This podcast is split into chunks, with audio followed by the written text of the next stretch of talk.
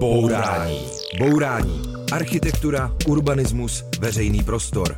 Bourání. Pořad Rádia Wave nejen o architektuře. Bourání.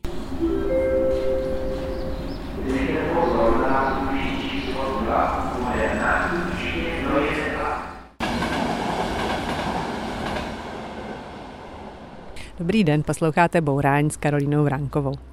A já jsem nastoupila do vlaku v Praze na hlavním nádraží. Jela jsem asi půl hodiny takovým pohodlným vlakem s wi Tady jsem vystoupila v Řevnicích a setkala jsem se tady s městskou architektkou Dariou Balejovou. Ahoj Dario. Ahoj Karolíno. Cesta sem jako je snadná a pohodlná, tady je krásná příroda podzimní, tak jak se tady v Řevnicích žije? Tady se žije moc dobře. Já vždycky, když přijedu s tímhletím vlakem, co si s ním přijela a vylezu tady z toho podchodu, kterýho sedíme, tak úplně země spadne ten ruch toho velkoměsta a vím, že to takhle popisuje mnoho lidí. Jaký jsou třeba výhody života v Řevnicích? Výhody jsou blízkost té volné krajiny.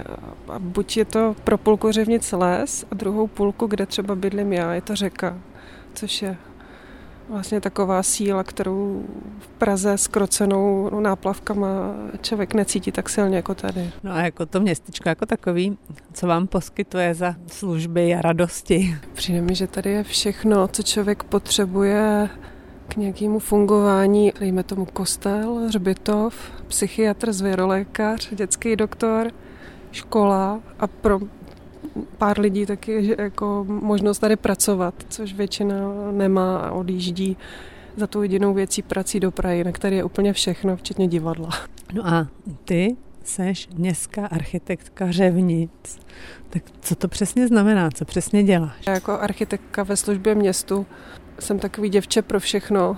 Pomáhám tady s koordinací údržbových prací na různých obrubnících, chodnících, lavičkách, a až vlastně se to měřítko zvětšuje, až třeba u různých eh, rozhodování o, rozvoji území, tak dělám takového jako pobočníka radnici v tom, co já ovládám, což je moje profese, architekt. Ty o té práci mluvíš, tak to jsou takové malé věci, nicméně dostala si za to cenu architekt obcí, co teda se dává teda městskému nebo obecnímu architektovi. Těch městských architektů je v Česku kolem 150, takže eh, proč myslíš, že jsi dostala ty? Protože jsem byla nejlepší asi. Nevím, kolik bylo zúčastněných, ale uh, myslím si, že teď pro jednou v tomhle ročníku se zaměřila ta porota na ty věci, které jsou uchopitelné a srozumitelné, což třeba u architekta mě, velkého města nemusí být, protože je to mnohem víc úřadování a papírování, ale já na, na tom malém městě mám možnost jako vlastně i realizovat ty drobné věci a protože jsou drobné, tak jich může být hodně, takže to v tom celku si myslím zapůsobilo na porotu. Když jsi dostala tu cenu, tak si tu svoji práci nějak charakterizovala a nazvala to, že to je stokrát almost nothing, neboli stokrát skoro nic. Ale těch věcí je vlastně docela hodně a můžeš říct nějaký příklady, co jsi tady vlastně v Řevnicích všechno vylepšila? Myslím si, že dobře funguje dva vstupy do školy. Tady jsou, je škola roztroušená na několik míst.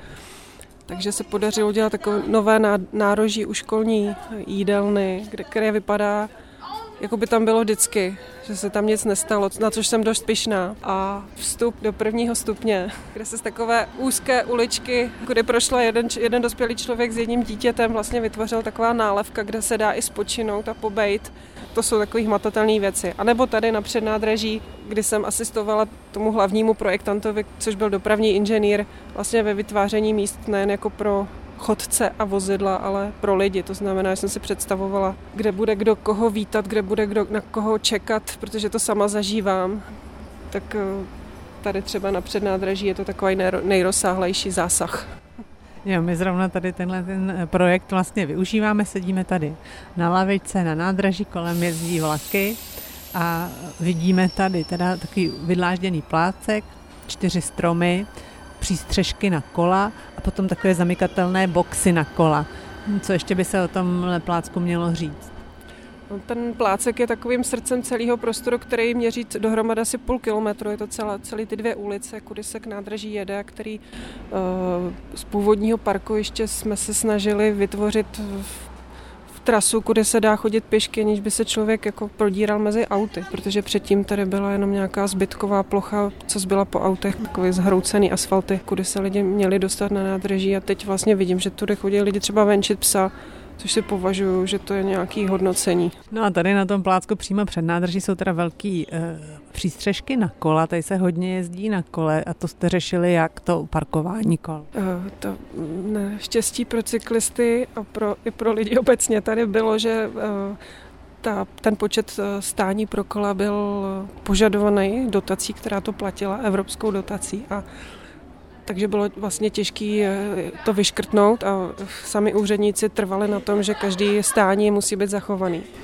Ten, ty stojany jsou vlastně takový obyčejný stojany pod střížkou, ale slyšela jsem, že se tady ty kola dost kradou, tak s tím může architekt, městský architekt něco dělat, nějak to třeba navrhnout bezpečněji, anebo to už je prostě nad tvoje možnost. Co s tím projektant může dělat, je jako taková skoro bezmoc umístit eh, kamery, které vlastně jenom svou přítomností určitý druh zlodějů odrazuje.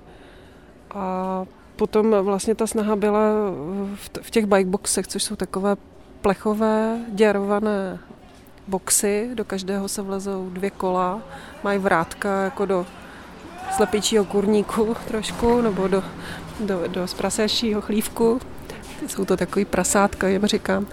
A uh, tam si vlastně člověk může to kolo, který je dražší, zamknout na takový bytelnější zámek a nikdo se k němu nedostane než přes ten zámek, na rozdíl od stojanu. Tak to je takový upgrade, který jsme se pokoušeli to je vlastně tvůj design, ty, eh, ty domečky, ty kurníčky pro kola. No pak je tady ještě jedna věc a to jsou čtyři stromy. Eh, jako u spousty věcí, které se tady na malém městě prosazují, tak i tohle byl výsledek nějakého jako malého, tuhého boje. Jak se ti povedlo, aby tady byly stromy? To byla moje velká bolest během toho projektování, protože ve stavebním povolení na tom plácku, kde nejvíc se mají pohybovat lidi, tak eh, dráha zakázala výsadbu, protože ten plácek jednou má sloužit jako zařízení staveniště pro rekonstrukci dráhy, která je, dejme tomu, v dohledné době. Takže tam byl výslovný zákaz. A mm, vlastně město si jako stavebník nemůže dovolit porušovat eh, rozhodnutí jiných úřadů. Takže vlastně se počítalo s tím, že se ten zákaz bude respektovat, všechny ty věci jsou demontovatelné, taky i z tohohle důvodu, všechny stojeny i střešky. Ale nicméně jsme udrželi v té stavbě všechny, všechno, co se týče přípravy, to znamená jámy na stromy, hlína, mříže v dlažbě, no a pak, když byla stavba hotová, skolaudovaná v tomhle stavu, tak jsme komunikovali s městskou zahradnicí, což je taková tady úžasná žena, že ty stromy objednala a s pomocí několika pomocníků vlastně gerilově je zasázela a nikoho se neptala, kromě mě a je to skvělý, protože bez nich by tady ne, nešlo vůbec bejt ani v teple, ani v zimě. A výsledek je, že vlastně teď, když dráha prezentuje rekonstrukci z té tratě v skrz Řevnický katastr, tak to zařízení staveniště už je úplně na jiném izolovaném místě, kde ničemu nevadí a ty stromy tady vlastně od začátku mohly být a nebýt toho tlaka, tlaku, eh, pochlubím se městského architekta, tak by tady nebyly. Tak to se povedla tahle bitvička. No a s kým musíš ty bitvy svádět, s kterými autoritami a úřady, kromě těch dráh, o kterých jsme teďka mluvili? Jinak je to stavební úřad, dost často je to zpráva kanalizace, památková ochrana tady není nějak eh, jmenovitá ani intenzivní. Hasičský záchranný sbor, protože člověk dělá ve veřejném prostoru třeba vjezd do školy, tak musí buď řešit věc, která tam řešená nebyla, jako že tam hasiči nezajedou do dvora, nebo že tam je hydrant, který nefunguje, takže v té adaptaci to musí nějak napravit. Takže to je vlastně docela dost vyjednávání. A jde ti to vyjednávání s těmi úřadama? S těmi autoritama. Jde mi to špatně. Eh, vlastně přesvědčovat někoho o něčem, co ten druhý nechce, to mi teda nejde. A mám z toho vždycky strašný stres. A jaký máš metody? Laskavý teror, jak říkají moji studenti. vlastně pořád, pořád se pořád s tím začínám, když jako mi o něco jde, že bych se styděla, kdyby jsme to neudělali, tak prostě pořád s tím otravuju, no. To se mi osvědčilo. My se teď půjdeme podívat po Řevnicích. Já jsem si sebou přivezla tak ještě kolo, takže my teď, my teď ano, my nasedáme na kola a jedeme se podívat na konkrétní zásah městské architektky po písničce. Budeme pokračovat. Bourání. Bourání s Karolínou Vránkovou na rádiu Wave. My jedeme tady po tom chodníku, o kterým jsme mluvili a je to tady vlastně takový krásný jemný vzor v dlažbě, světlejší a tmavší pruhy. Eh, I to je tvoje dílo, Dario. To jsem se snažila skultivovat eh, dlažbu, která je jedna z nejlevnějších, betonová 6 cm 20 na 100. Oživit ji něčím co to pozvedne na úroveň, jakou má třeba v Praze ta pražská mozaika, že to jsou nějaký obrazce, takže tady jsou pruhy z malých kostiček každý tři metry. My jsme přijeli teďka k, k lavičce u Šraňku a to je taky tvůj projekt, Dario, to je mikroprojekt, protože to je vlastně taková zíťka, tady u Závor, na který je několik prken jako lavička. Ty říkáš, že to je tvůj oblíbený projekt, tak proč? To je takový akupunkturní vpich. A mě na tom vlastně strašně překvapilo a baví, že to je minimální úsilí a ohromný efekt. Tady od jak živá už desítky let ty závody jsou dole strašně dlouho, protože tady je nějaké křížení tras vlaku, má to nějaký složitý vysvětlení a vyjednat s dráhou, aby ty závody šly nahoru je na dlouhé lokte. Takže vlastně tady člověk pokaždý čeká třeba 15 minut a to, že si u toho sedne, úplně jako mění vnímání času. Jeden můj kolega, architekt Mirek Pavel, to označil taková kravina a taková věc. Takže to je místo, který mám ráda, protože vidím, že je užívaný. Je to takový laskavý gesto toho veřejného prostoru. My jsme se tady taky hezky posadili, můžeme pozorovat život a z lavičky je vidět na druhou stranu kolejí na řeku a přes tu řeku vede most a ten most je čerstvě natřen v takové šedozelený barvě, která krásně splývá s tou barvou vody a s okolní krajinou. A k tomu jsem si přečetla na tvém blogu Neviditelný architekt tento příběh. S uprchlickou krizí město, město poskytlo práci skupině ukrajinských žen, ubytovaných v Řevnicích. Zadáním pro městskou architektku bylo, potřebuji práci, co nejdříve budou natírat zábradlí. Kam až dosáhnou. Barvu objednáváme zítra, specifikujte RAL. Takže barva byla vybraná do druhého dne, to si stihla? To jsem stihla, protože kdybych to neudělala, tak tak to pan Mikula vybere sám. A nebo použije barvu, kterou mají na technických službách, což jsou slité všechny zbytky dohromady. To jsem nechtěla. Takže barva se eh, teda objednala a natíralo se, je natřeno, tak jak to, jak to eh, probíhalo, to natírání skutečně Ukrajinky z Řevnic natírali? Jo, skutečně tady bylo asi šest nebo osm eh, mladých žen, natírali kam až dosáhli, což se dělo všem ostatním natěračům v předchozích letech, takže na těch lampách je krásně vidět nějakých 2 metry 20, kde končí všechny vrstvy a, a je vidět ta úplně původní takže to má takový příběh a ta lávka bývala taková jasně zelená a teď si myslím, že víc uh, zmizela, splynula s tím okolním betonem té mostovky. Jo, vypadá to dobře, potvrzuju. No a my zase nasedneme a jedeme dále. No my jsme teď zase popojili o kus dál s Dariou.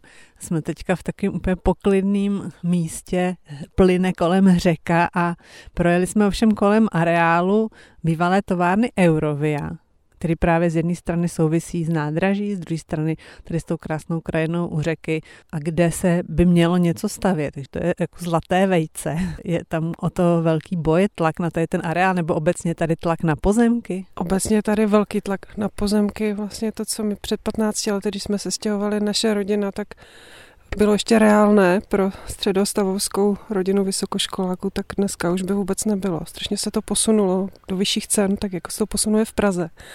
S tím souvisí vlastně tlaky kolem toho mm, brownfieldu, toho areálu, té bývalé Eurově, které, který je na, tak, na takovém strategickém místě. Začátkem roku byl bourání Michal Bernard ze studia Monom a oni dělali studii na to, co by se tam mělo postavit v tom areálu, že by to měl být jako vlastně docela velký komplex s byty, službami a s dalšími věcmi, vlastně opravdu kus města. Tehdy bylo ještě nejasné, jak to dopadne, Mezitím proběhlo referendum, eh, občané tuhle variantu odmítli a odhlasovali variantu s nulovým podílem bydlení. Jako jde, jde to vůbec? Jde udělat město, kde není žádné bydlení? já si myslím, že tam nemůže vyrůst město bez bydlení, že by to bylo vlastně krok eh, směrem, který už se dávno ukázal jako nefunkční, takže myslím si, že to ještě musí mít vývoj. Jsem zvědavá, kam se to posune a jsem ráda, že to na to můžu mít aspoň trochu vliv jako pobočník na radnici. A, a co by tam bylo správně podle tebe? Myslím si, že to je místo, který by uživilo uh, tu smíšenou funkci, který má, kterou má město, to znamená bydlení, nějaké provozovny, nějaké obchody, protože to je blízko toho vlaku a toho centra a že jestli někde v Řevnicích má pokračovat ta městská tvář Řevnic, tak je to na tomhle místě. A v tom kontrastu s tou krajinou řeky by to bylo naprosto jako asi bombastický. Takže myslím si, že by se tady mohlo bydlet a že by to bylo krásné bydlení a pěkný procházky i pro ty dnešní obyvatele. A ona o tom probíhala debata tady v Řevnicích, viděla jsem dokonce nějaký záznam, že se opravdu o tom mluvilo kriticky, docela kultivovaně. Tak proč se nepovedlo jakoby to obyvatelstvo přesvědčit, že by bylo fajn tam postavit takovýhle kus města? Když se tím zabývám v hlavě, tak si myslím, že ten problém možná není úplně v té funkci, ale v tom, že se vždycky ty veřejnosti jako představí nějaký nápad a čo, ten člověk pak má pocit, že je postaven před hotovou věc a už s tím nemůže nic udělat a že to, že kolem toho byly takové emoce a vlastně jako vzedmutí, tak vlastně je taky znamením určitý jako občanské společnosti, že se lidi jako zajímají o to, jak to vypadá kolem nich. Takže myslím si, že ta cesta další by byla vtáhnout do toho občany, který to zajímá a kterým na tom záleží, už jako vlastně do toho začátku, jako co by od toho čekali oni, ti už, kteří už tady bydlí a čeho se oni obávají. A myslím si, že eh, to, tohle je cesta, která se let kde už osvědčila. No ale mám takovou zkušenost, že většinou si stávající občané myslí, že by se nemělo nic měnit a hlavně nic stavět. Tak eh, jde to vůbec nějak eh, to vyjednat? Myslím si, že to vyjednávání je hrozně složitý a že možná ještě důležitější ten proces, že se o tom mluví a že jsou do toho všichni vtažení a nějak se vzájemně kultivují v té debatě. A že ale pak samozřejmě, že musí přijít někdo a řekne, jak to bude a že architekt je k tomu kompetentní a že občan k tomu vlastně hraje roli občana a ne, demokracie nemůže navrhovat čtvrti ani domy. No. Oni občani nejsou architekti, takže často tomu prostě nerozumí. Jedna je dobrá poučka, která, kterou mi řekla kamarádka architektka, že když jdete na veřejný projednání a myslíte si předem, že ti, co tam jsou, jsou blbci, tak tam ani nechoďte. tak to si vždycky řeknu, že prostě jsou tam lajci, co se týče architektury a jsou to odborníci na jiný témata. A to mě pomáhá nějak empaticky chápat, že prostě to město vnímají v tom svém úzkém výseku a že já mám zase svoji zodpovědnost a musíme se nějak slyšet. No. To byl takový exkurs do práce městského architekta do Řevnic. My se o tom ještě budeme povídat v další části bourání, ale ještě dokud jsme tady na naší cyklotur. Tak když sem někdo přijede do Řevnic na výlet, má rád architekturu, co bys mu doporučila vidět? Já bych mu doporučila hned u nádraží eh, se dostat eh, do skladu dřevěného, který úplně památkově eh, zrekonstruovala Šárka Sodomková architektka, protože to je vlastně ohromný zážitek být v, takovéhle stavbě industriální památce, která byla opravená a vypadá jako před 150 lety. A to je vaše vlastně komunitní centrum Dřevák, říkám to dobře. Teď je zavřeno a když někdo přijede o víkendu, tak je otevřeno? Otevřeno je to v době, vždycky v době nějaké akce, což je vlastně poslední dobou každý víkend nebo večer jsou tam přednášky a, nebo výstavy. A kdo má rád 19. století, anebo ho třeba štve všechny ty srandičky, co se dělaly na fasádách, tak bych ho pozvala do Sochorovy ulice, což je takový developerský projekt z roku, myslím, 1904, kdy jeden světoznalý architekt si tady koupil pole úplně za vsí, za městečkem a postavil tam několik vil, protože opravoval tehdy hrad Kokořín a Zběroch, tak jedna vila se jmenuje Zběroch, jedna Kokořín, mají, mají ty krakorce a cimbuří a věžičky. A koho štvou bílý krabice modernistů, tak ať se jde podívat na to, co se stavilo až do té doby u nás v Sochorově ulici a pochopí vlastně, proč modernisté řekli tak dost. no, ještě tady je vlastně další taková nějaká drážní budova předělaná na pivovar, je to tak? A potom kultovní stánek Kůlna, tak to jsou věci, které fungují, jsou, jsou k doporučení. Určitě to je takové vděčné místo. Ten eh, dnešní pivovar je bývalý řevnický nádraží, úplně to první a je zrekonstruován eh, s architektem Šantavým, což je architekt všech klasických hradů, zámků a tak dále v takovém jako romantickém duchu, takže jsou tam i takové jako až do detailu dovedené ty eh, drážní nostalgie. Vlastně z architektonického hlediska je takové jako hodně romantické, někomu to třeba přijde moc, ale uh, asi je autentické. No tak to byla naše tady cyklotur po Řevnicích a my se teďka portnem do studia na Vinohrady, takže poslouchejte Bourání, budeme pokračovat. Bourání. Bourání s Karolínou Vránkovou na rádiu Wave.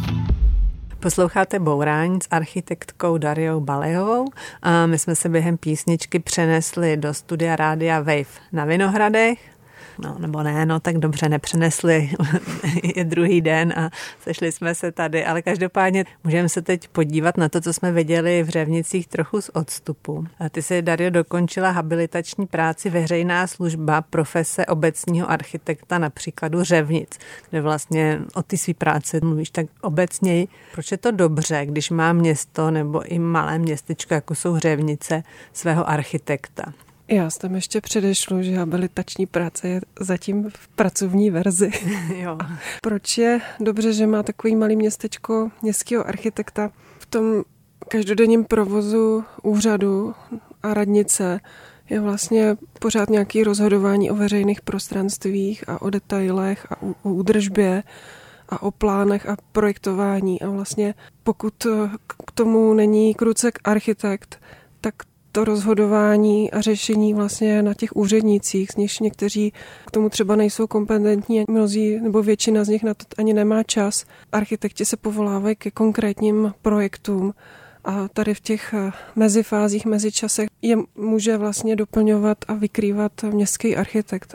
A to se, proto se to týká i malých obcí. Takže to jsou ty věci, o kterých jsme mluvili, jak bude vypadat ta lavička u závod, nebo jakou barvu bude mít most a tak dál. A vlastně vy tam máte eh, i velké jako problémy, jako třeba ten brownfield, o kterém jsme mluvili, tu nezastavěnou bývalou továrnu. Máš ty nějakou vliv na ty velká jako rozhodnutí, jako je třeba územní plán?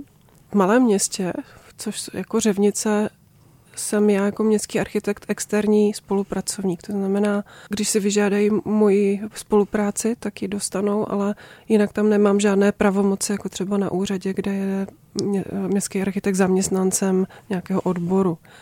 Takže moje vstupy do těch procesů jsou takové, jaké dostanu a ty se odvíjí od důvěry, kterou vlastně mám. A u těch velkých projektů, třeba u, u plánování, co se má dít eh, s několika hektarovým pozemkem bývalého brownfieldu, vlastně si myslím, že můžu posloužit jako taková spojka eh, a zázemí eh, města, který chce být partnerem tomu investorovi což je ještě něco jiného než uh, architekt, kterýho se investor najme, že vlastně to dokážu korigovat ze strany toho, toho města, který má úplně jiný zájmy než ten investor. No a vlastně to by měl určit nějaký strategický dokument, ten územní plán asi, ne? Co se tam bude jo, stavět? Jo, to, to jako rozhodně jsem přeskočila, to, to beru za samozřejmé, že ty základní pravidla hry tam určuje územní plán, na který třeba zrovna teda v Řevnicích máme architekta, jednoho z nejpovolanějších Pavla Hniličku, který to tam vlastně definoval v těch základních bodech, kde se co napojuje, jaký tam budou funkce. No a když ty máš na to nějaký názor, kvalifikovaný, protože i tam žiješ a prostě jsi s tou realitou v kontaktu, tak... Předávám ho té radnici a hm.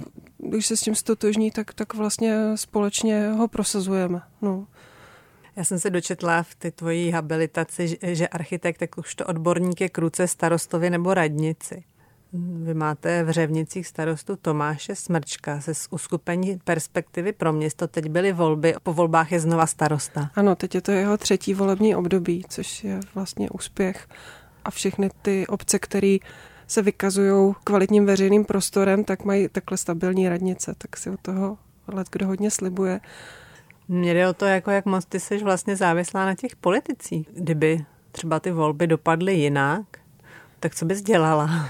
Já se mi to teďka už po druhý vlastně stalo, byly volby a minimálně v Řevnicích to může dopadnout všelijak, tak jsem vlastně po každý byla připravená, že to bude vlastně, skončím nějakou etapu a budu buď bez práce téhleté, protože jich mám víc, nebo budu pokračovat. S tím jsem byla jako smířená a to k tomu patří, si myslím.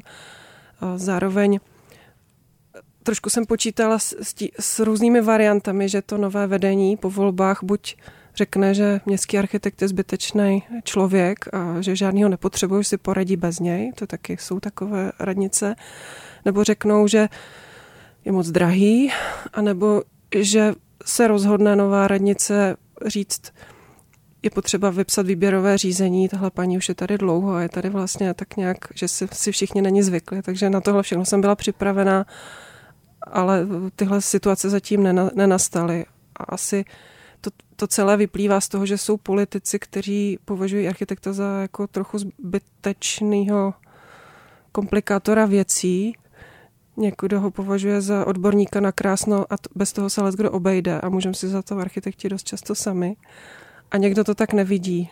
V Řevnicích eh, se architekti, a to teda rozhodně nejenom městský, osvědčili, že ty procesy pomáhají eh, tlačit k dobrým výsledkům, takže takhle to teďka je. Takže v Řevnicích se věří architektům? Myslím obecně. si, že jo, že jsme tady, že jsme jako spolupracujeme na některých projektech s projektilem, na náměstí s ateliérem Archum a prostě moji kolegové z radnice jako vlastně vidí, že to je profesionální práce, která vlastně jako není jenom krásno.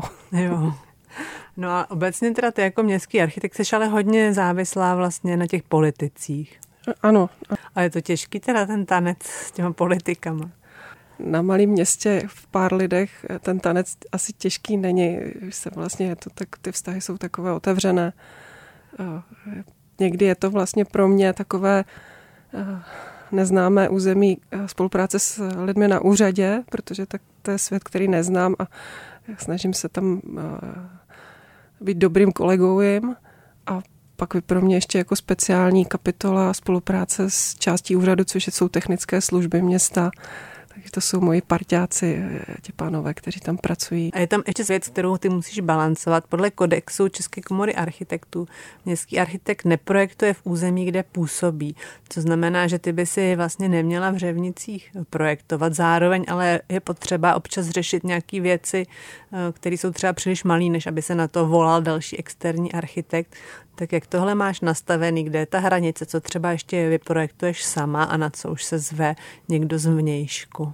Ten kodex je vlastně překlopený do smluv, který většina měst má s městskými architektama, takže já mám i ve smluvě, že nebudu projektovat v Řevnicích, ta výslovně, že nebudu projektovat pro soukromí subjekty, aby se nestalo, že se budu vyjadřovat odborně k něčemu, co jsem sama projektovala a řekla bych, že to je hrozně krásný, že to tam má být. Takže to, to, to na 100% zaplňuju. Když mě někdo občas osloví, tak řeknu, že prostě v Řevnicích neprojektuju. A co se týče projektu pro město, tak tou hranicí, kterou jsem si jako vlastně vytyčila, je, je to, že když je to akce, kterou zvládnou zedníci z technických služeb nebo stavař za pomoci řemeslníků, tak to jsou stavební akce, které se vyplatí, že to dělá někdo takhle, jako kdo je kdykoliv po ruce. Všechno, co je víc, to znamená stavby, větší prostranství, tak to mají dělat architekti a já jsem vlastně jejich spojkou a pomáhám třeba městu definovat zadání, protože málo kdy se o tom mluví, že klíčem k dobrému projektu je dobrý zadání a je to vlastně velká práce vymyslet, co vlastně je potřeba a všechno tam vybalancovat. A vlastně ještě k tomu musím říct, že ten prostor před nádraží patří už mezi velký projekty, který uh, už vlastně nikdy nechci a nemám dělat. Vzniklo to, že jsem do něj byla vlastně zapojená, vzniklo shodou okolností, že na tom pracoval dopravní inženýr a já jako nová městská architektka jsem k tomu přišla, když se dělal projekt pro stavební povolení a tehdy se začalo ukazovat, že pokud u toho zůstane jenom pan inženýr, tak eh, z toho bude jenom dopravní stavba a že tam to hledisko eh, lidského pobytu na ulici je důležitý. Takže jsem do toho vkročila a vím, že to bylo už jako trochu nad, nad limit toho, co, co já mám dělat. Já když to poslouchám, tak se mi zdá, že vlastně ty musíš být dokonalý diplomat, protože musíš být teda z politiky, z občany, z úřady, z kolegy, Já už jsem se na to ptala v průběhu, ale jak ti tohle ta stránka věci jde? A jsi na to ze školy připravená?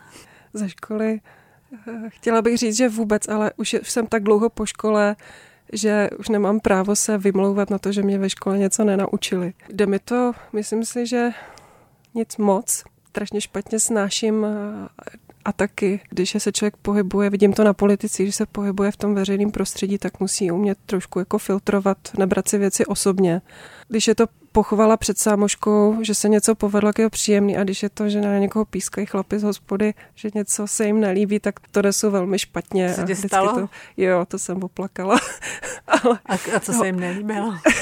Máme technický předpis města, který určuje, jak mají vypadat ploty a že nemají být neprůhledný, ale že mají být transparentní, protože plot dělá prostor ulice. A jak tam byl někdo už prostě takový rozveselený, tak tam na mě pokřikovali, no. Architektka musí být holka do nepohody, si vždycky říkám, tak to uh, pak rozchodím. Bourání. Bourání s Karolínou Vránkovou na rádiu Wave. Posloucháte Bourání a povídáme si s Dariou Balejovou, městskou architektkou Řevnic. A my jsme vlastně mluvili pořád jenom o Řevnicích a skoro jsme ještě nemluvili o tobě. Tak já se zeptám rovnou osobní otázka. Kolik máš dětí? Já mám tři děti a jednoho manžela. Tvůj manžel je architekt, ano. jo? A jak dlouho po škole se vám narodili děti? Já jsem po škole pracovala dva roky a pak jsme měli postupně tři děti a barák jsme stavěli, takže to taková etapa životní. Jo. Desetiletá. A jak to vlastně ovlivnilo tvoji kariéru? No vlastně ji to posunulo až jako těch x let, eh, protože těch dvou starších dětí jsme jako se nedostali do žádné školky a já jsem se teda rozhodla, že teda s ním budu, protože mě to těšilo, takže jsem vlastně deset let eh, nepracovala, starala jsem se o ně, byli jsme spolu, až ten poslední teda to chytal, že už školka pro nás byla. Ale zpětně hodnoceno a myslím si, že čím bude člověk starší, tím víc to tak bude vnímat, že to jako vlastně ty nejlepší roky věnovat eh, těm svým nejbližším považuji za správný rozhodnutí. Nicméně začít pracovat potom v tom oboru po té mateřské takzvaně to bylo strašný. To bylo horší jak po škole, protože člověk nebyl pánem svého času. Když jsem opouštěla kancelář, já jsem tady pracovala u Evy Jiřičný, tak jsem měla AutoCAD 2004, ten, je grafický program, kterým rýsují architekti ve 2D tehdy ještě. A když jsem se vracela, tak byl AutoCAD 2014 nebo 15 a Eh, sice se ten program změnil jenom málo, ale už jenom ten pocit, jako že, mi, že jsem deset let byl úplně mimo, byl úplně závratný a strašně mi v tom pomohl Tomáš, který mi těch deset let vlastně eh, získával zkušenosti, můj muž. A pak jsem měla eh, permanentně přítele na telefonu, to byl můj tatínek, který je stavební inženýr a má 50 let praxe, takže jakýkoliv problém s jakýmkoliv materiálem, konflikt na stavbě, všechno se všemi poradil. Takže to mě zachránilo, abych se z toho nehroutila tolik. Mě na tyhle otázky přivedl rozhovor, který s tebou vedli studenti na ČVUT a tam si říkala, že vlastně ti i pomohlo to, že jsi šla dělat tu městskou architektku, že to je práce, která se vlastně docela dobře kombinuje s těma materskýma povinnostma. Překvapuje mě, že je městských architekt tak, tak málo. Myslím si, že jich je jako, jich je jako na, na prstech ruky nebo dvou, což je zvláštní, protože si myslím, že to je pro architektku dobrý pracovní model, protože je dost flexibilní pro mnoho obcí. To je, to je práce, jim se hodí, že vlastně ten člověk nesedí se složenýma rukama někde v nějaké kanceláři, kterou by blokoval, ale vlastně má svoji práci jinou a je k dispozici, kde je potřeba. A zároveň myslím, nebo aspoň v mojí zkušenosti, městský architekt je práce pro někoho, kdo má zvládnutý své ego a to mám pocit, že v tomhle jako žena mám docela výhodu. Matky malých dětí vědí, že své ego prostě neprosadí, takže... že prostě eh, je to práce hledání kompromisu, tak jako ta politika je. A jako výchova. Ano. No a jak jsi to teda konkrétně dělala? Ty bydlíš vlastně v Řevnicích přímo? To považuji za jako vlastně úplně zásadní bonus. Nevím si představit, že bych někam dojížděla, kde to znám jenom z toho, že tam projíždím. Stavba a, a práce a kolegové takhle na úřadě v docházkové vzdálenosti, kam dojedu na kole nebo můžu dojít se, se svým psem, je pro mě úplně ideální a proto to můžu kombinovat s těmi dalšími věcmi, co dělám. To znamená práce na fakultě, což je půl úvazek a potom e, různé malé no, melouchy architektské, mimořevnice na Moravě a podobně. K tomu se ještě dostaneme a jenom když to schrneš, můžeš teda doporučit práci městské architektky, teda dalším architektkám, který se snaží nějak spojit rodinu a práci? Určitě, určitě jim to doporučím. Ta smysluplnost tam je, ta radost té práce tam taky je, tak to doporučuji. No a kromě toho teda ještě taky projektuješ a viděla jsem, že se dělá třeba školní knihovnu nebo interiéry, rodinný dům, dokonce hrob. Co z toho bys třeba přiblížila?